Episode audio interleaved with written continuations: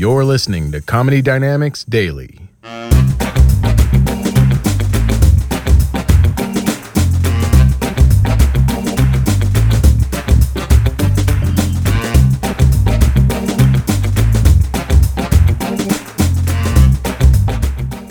So I feel always feel at this point um, that once I tell people I'm a stripper, people are like, the thought of her as a stripper is just too sexy for me to concentrate on the rest of the show.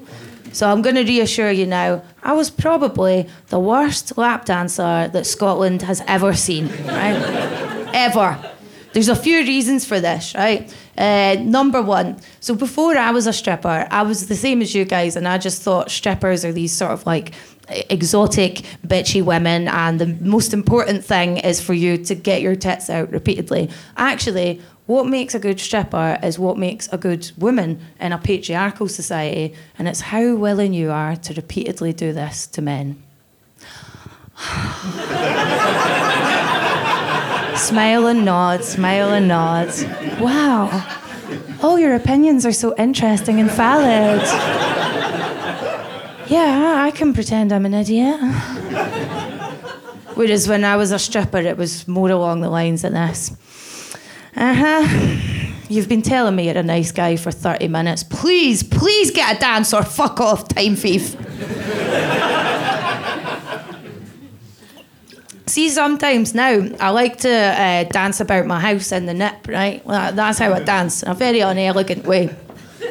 And my boyfriend will watch me and go, I refuse to believe that you were ever a stripper. right? He says, I've never seen someone who makes nude dancing look so threatening and so unsexual. Reason two, I, I was a, a bad stripper. Um, so my boyfriend's always saying that he thinks I should be diagnosed with Asperger's. That's like high functioning autism. I know. I'm like Connor. If you want to break up with me, just do it. Right? no need to pathologise it. But uh, it gives you an indication of how bad my social skills are, and being a good stripper is all about the social skills. So you would have to lie to guys repeatedly, and guys would ask the same stupid questions day in, day out. So guys would say to you, Why are you doing this job 20 times a night? And a good stripper would say something like, Because I'm so dirty, right? but to me, that would be a lie. So I would go, to fund my Arabic and Islamic history degree. Why am I not getting any dances? and the, the weird stuff that, ha- that happened in there all the time. I just could not talk to the customers. Like there was one time a guy came into the club. I was grinding that pole for tips,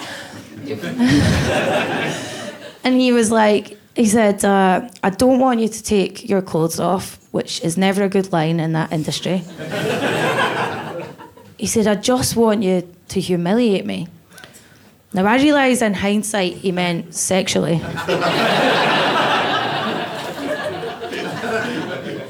but I was very naive at 21, so what he got instead was me vaguely going, Look at your stupid bald head. Bet all your life choices have been mundane. you probably work in recruitment. and he was paying me like three times the normal amount for this, so he was wanting some filthy shit. Like, he was wanting me to say stuff like, I'm gonna fuck you with a strap on, you limptic sissy bitch! Right? what he got instead was me just going, uh, did you know bald men have more suicidal thoughts than not bald men?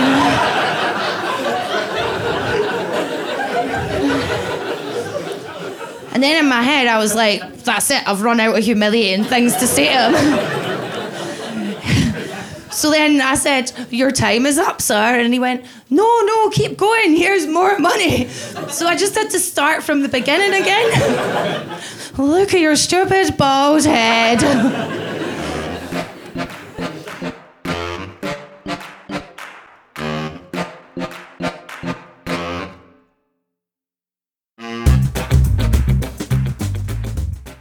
Comedy Dynamics Daily is an Acelcast original. and produced by Brian Volkweiss Richard Myrick, and me, Brian Adams. Thank you for listening.